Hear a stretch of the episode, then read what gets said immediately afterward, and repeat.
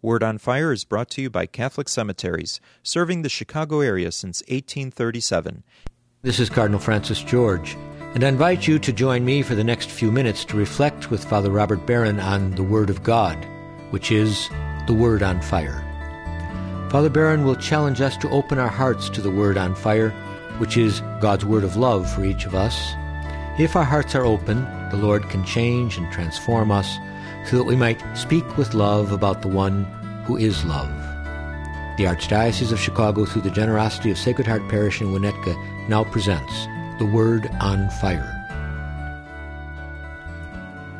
Peace be with you. Friends, how do we deal with suffering? How do we handle the problem of pain?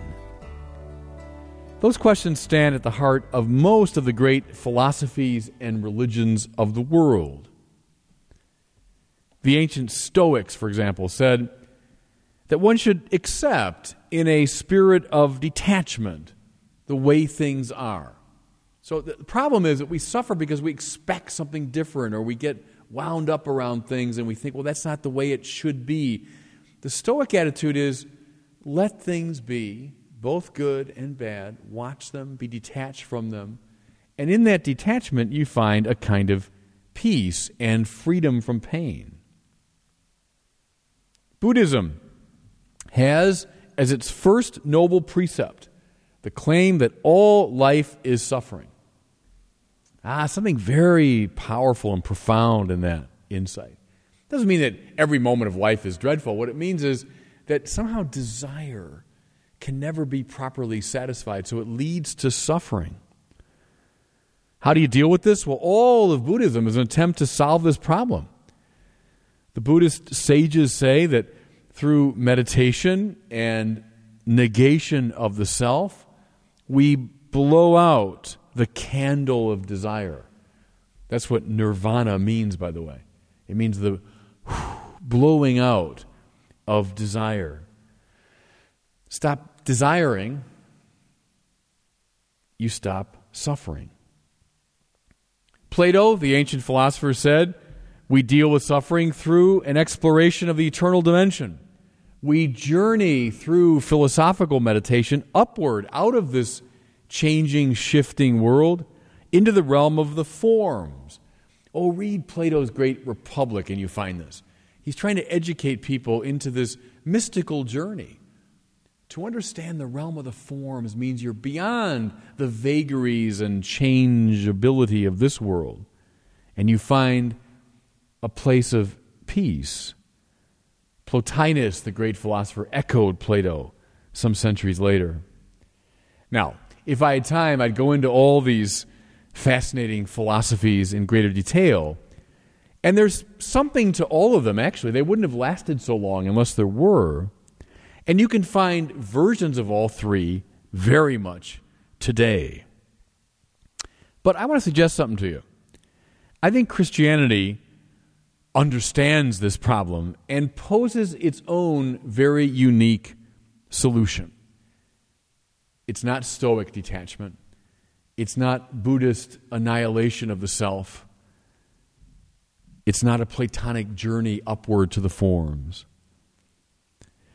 Our gospel for this weekend is a great place to see this solution on display. We're still in the context of the 16th chapter of Matthew's gospel. I reflected on it last week. Jesus saying, You are Peter, upon this rock I'll build my church. But having made that claim, almost immediately everything shifts. For Jesus showed them in an uncompromising way the pattern of his ecclesia, the pattern of his church, what this new way of life would be. Listen. Jesus began to show his disciples that he must go to Jerusalem and suffer greatly from the elders, the chief priests, and the scribes, and be killed, and on the third day be raised. Now, Imagine for a moment the psychological trauma of this transition. He had just been talking about God's revelation, You know, Peter, no mere man, no flesh and blood has revealed this to you, but my Father in heaven. He's talked about the establishment of a church against which the gates of hell will not prevail. He spoke of the elevation of Peter, one of their own, to this extraordinary position. They must have been thrilled, overwhelmed, elevated. And then those deeply disturbing words, so at odds with what had come before. Suffering and death for the one they loved, in whom they, they saw God's presence, the one who was God's anointed Christ. They were so shocked they probably never even heard the words about resurrection. And then Peter, it's a wonderful irony here, I think. Peter, probably still on something of a high from what Jesus had told him, and assuming his role as head of the disciples, took Jesus aside and began to rebuke him, the gospel says. Just let that scene stay in your mind a bit. How extraordinary to rebuke Jesus. I find this is a very important uh, moment to examine our conscience. There are times when we hear Jesus and we, we want to do exactly what Peter did here. We want to rebuke him. You know, he's, he's running so counter to our own intuitions, our own expectations and desires, that we just want to rebuke him. Lord, this can't be right. You're wrong about this. When you are rebuking Jesus, rest assured you're in a bad spiritual space. But Peter here is he's like all of us. He says, God forbid, Lord, no such thing should ever happen to you. You know, friends, religion is an intoxicating business. You're in communion with God. You're, you're doing God's will. You're on God's side, gathered into His church. There can be tremendous emotional satisfaction in all this. Peter, I think, and, and the others here were no doubt reveling in the possibilities of staying in Jesus' company. He'd be the Messiah, the Lord of Israel, and they'd be his cabinet. They'd be his inner circle. They would rule with him. Here's the kind of emotional excitement that comes from association with holy things. But see, Jesus is having none of this. In what are perhaps the most shocking words in the Gospels. He rebukes Peter. The same word is used there in the Greek. Get behind me, Satan. Here's the one to whom he had just promised the keys of the kingdom. The one he had just called Rocky, Peter. Gates of hell will not prevail against the church built upon your confession, Peter. And now, almost in the next breath, he calls him Satan. Can you imagine being called Satan by Jesus? I think we're on very holy ground here because of the, the shock of this scene. The reversal here. There's something extraordinary going on. See, suffering and death were not on Peter's agenda. But you see what Jesus is doing? He's proposing to them the only valid solution to the problem of suffering and evil, and thereby the only valid path to joy. What? He just talked about suffering and death. I know, it's a high paradox but he's proposing the only valid solution to this problem. What's he saying now? What's he implying? Pain, suffering will be overcome. Joy will emerge, not from stoic resignation. That's not Jesus' path. That's not a biblical path at all. Just resign yourself to the way things are, let go, become detached from good and evil. No, no. The Bible is filled with a passion for justice. So is Jesus. Nor is this a Buddhist negation of the self. None of that. No, no, you find yourself in the Christian dispensation. Nor is this by any means a Platonic escape from the world into the realm of the forms. None of those works. What's Jesus' solution? The sacrifice of the self in love. The solution to the problem of suffering and pain is the sacrifice of the self in love.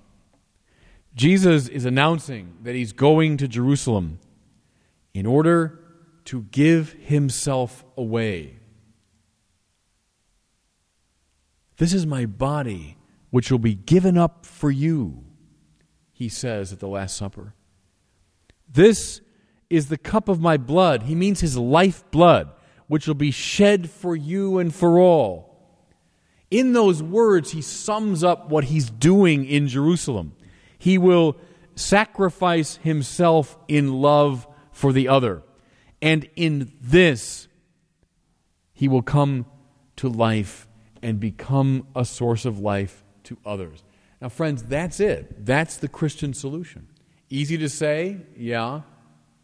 Hard to live, uh huh. None of the three methods I mentioned is identical to this. This is a distinctive and unique path.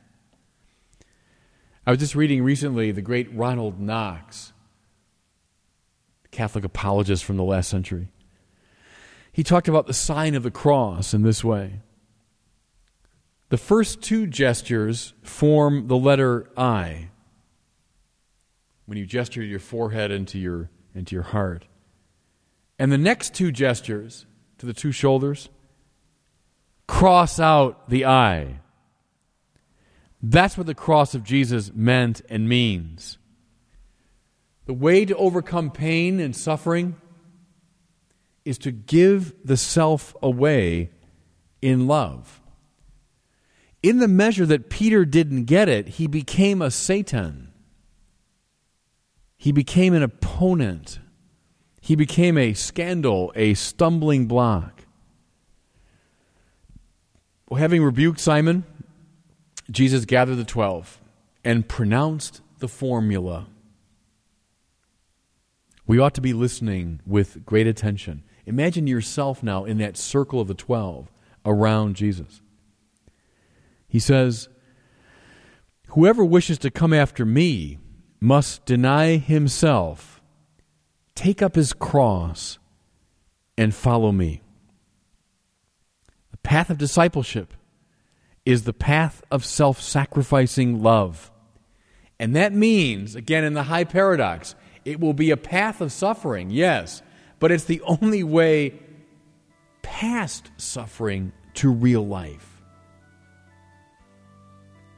Then, this statement which you should put on your screensaver, put it on your refrigerator, put it wherever you're likely to see it.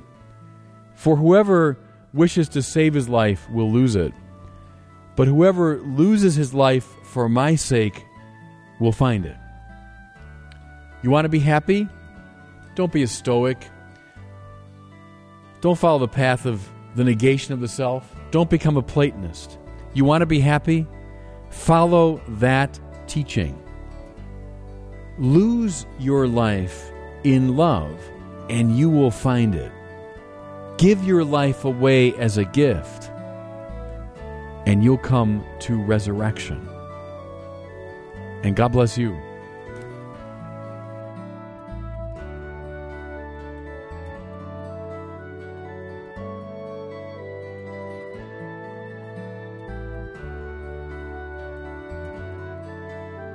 I hope that you were moved today by the Word on Fire.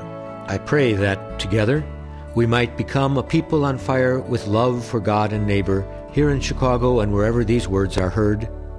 Until we join Father Barron again next week, I'm Cardinal Francis George. God bless you.